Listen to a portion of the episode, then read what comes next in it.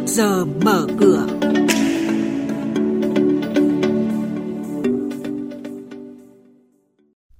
Thưa quý vị và các bạn, nhiều ngân hàng giảm lãi suất cho vay để hỗ trợ doanh nghiệp bị ảnh hưởng bởi dịch COVID-19. Áp lực bán lan rộng, thị trường chứng khoán sụt giảm tới hơn 24 điểm. Nhận định diễn biến giao dịch tại Sở Giao dịch Hàng hóa Việt Nam. Đây là những nội dung đáng chú ý trong trước giờ mở cửa sáng nay. Thưa quý vị và các bạn, đến thời điểm này đã có nhiều ngân hàng đồng thuận giảm lãi suất cho vay để hỗ trợ doanh nghiệp bị ảnh hưởng bởi dịch COVID-19. Theo tính toán của các chuyên gia tài chính ngân hàng, nếu giảm lãi suất cho vay 1% đối với dư nợ hiện hữu thì ước tính lợi nhuận ngân hàng có thể bị giảm khoảng 45.000 tỷ đồng từ nay tới cuối năm. Tính đến hết ngày 30 tháng 6 năm 2021, số tiền nợ thuế toàn ngành đang quản lý là 115.980 tỷ đồng, giảm 4,8% so với nửa đầu năm ngoái. Theo Tổng cục Thuế, do ảnh hưởng của dịch COVID-19, nhiều doanh nghiệp gặp khó khăn trong sản xuất kinh doanh và tiêu thụ sản phẩm dẫn đến tình trạng nợ thuế. Mặc dù tổng số nợ thuế giảm, nhưng tiền thuế nợ có khả năng thu lại tăng so với cùng kỳ năm ngoái. Từ nay đến năm 2030, Việt Nam cần xây dựng thêm 3.800 km đường cao tốc. Tuy nhiên, khó khăn của các nhà đầu tư hạ tầng giao thông vận tải là nguồn vốn ngân sách không dồi dào, nguồn tín dụng ngày càng khó khăn. Trong khi nguồn vốn cho các dự án PPP giao thông không được chính phủ bảo lãnh như trước đây, nên chi phí rất cao, hoặc ngân hàng không cho vay vốn, nên giải pháp khả thi nhất là phát hành trái phiếu doanh nghiệp. Theo phân tích của các chuyên gia, phát hành trái phiếu doanh nghiệp để xây cao tốc là hợp lý nhưng phải chứng minh được hiệu quả phương án tài chính.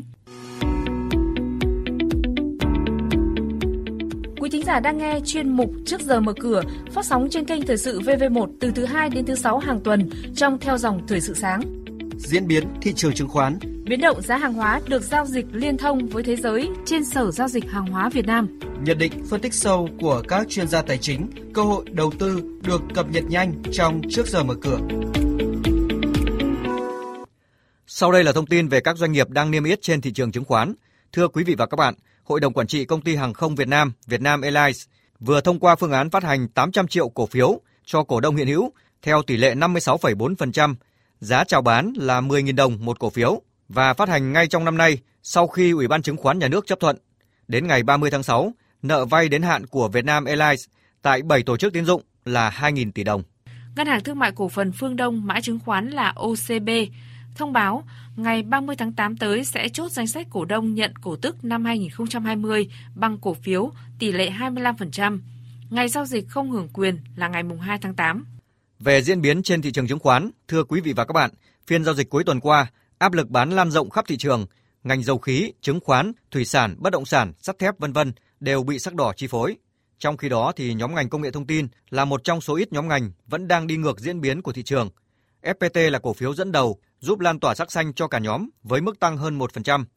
Kết thúc phiên giao dịch cuối tuần trước, VN Index giảm 24,84 điểm, xuống còn 1.268,83 điểm. HNX Index giảm 1,37%, xuống 301,77 điểm, trong khi Upcom Index cũng giảm 1,4%, còn 84,37 điểm. Đây cũng là mức khởi động thị trường phiên giao dịch sáng nay. Tiếp theo là tin từ Sở Giao dịch Hàng hóa Việt Nam với các thông tin và diễn biến mới nhất trên thị trường hàng hóa thế giới. Chúng tôi có cuộc trao đổi nhanh với bà Nguyễn Thị Minh Trang, chuyên gia phân tích thị trường của thành viên kinh doanh hữu nghị. Thưa bà, xin bà cho biết những thông tin và diễn biến chính trên thị trường hàng hóa trong tuần qua. Đóng cửa tuần trước thì chỉ số MXV Index giảm nhẹ 0,1% về mức 2.259 điểm.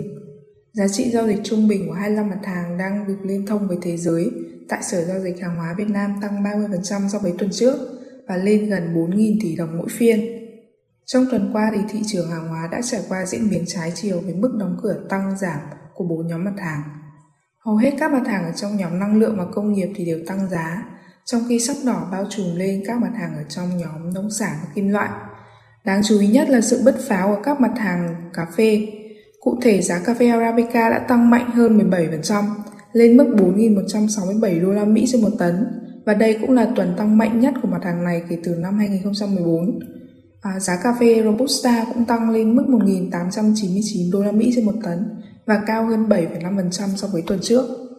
Vâng à, vậy bà có thể cho biết thêm những yếu tố đã tác động tới đà tăng đột biến của giá cà phê thế giới và Việt Nam? Sự gia tăng lo ngại về nguồn cung do xương giá tấn công các khu vực uh, gieo trồng cà phê Arabica chủ chốt ở Brazil uh, chính là tác nhân lớn nhất thúc đẩy sự gia tăng giá mạnh mẽ của cà phê trong tuần vừa qua. À, tuy nhiên thì sau khi tăng rất mạnh ở trong thời gian gần đây thì giá cũng gặp phải áp lực sốt lời trong phiên cuối tuần cho thấy tính đầu cơ cao cộng với tâm lý hưng phấn của các nhà đầu tư cũng đã góp phần lý giải cho mức tăng của hai loại cà phê này. Xin cảm ơn bà Nguyễn Thị Minh Trang về cuộc trao đổi này.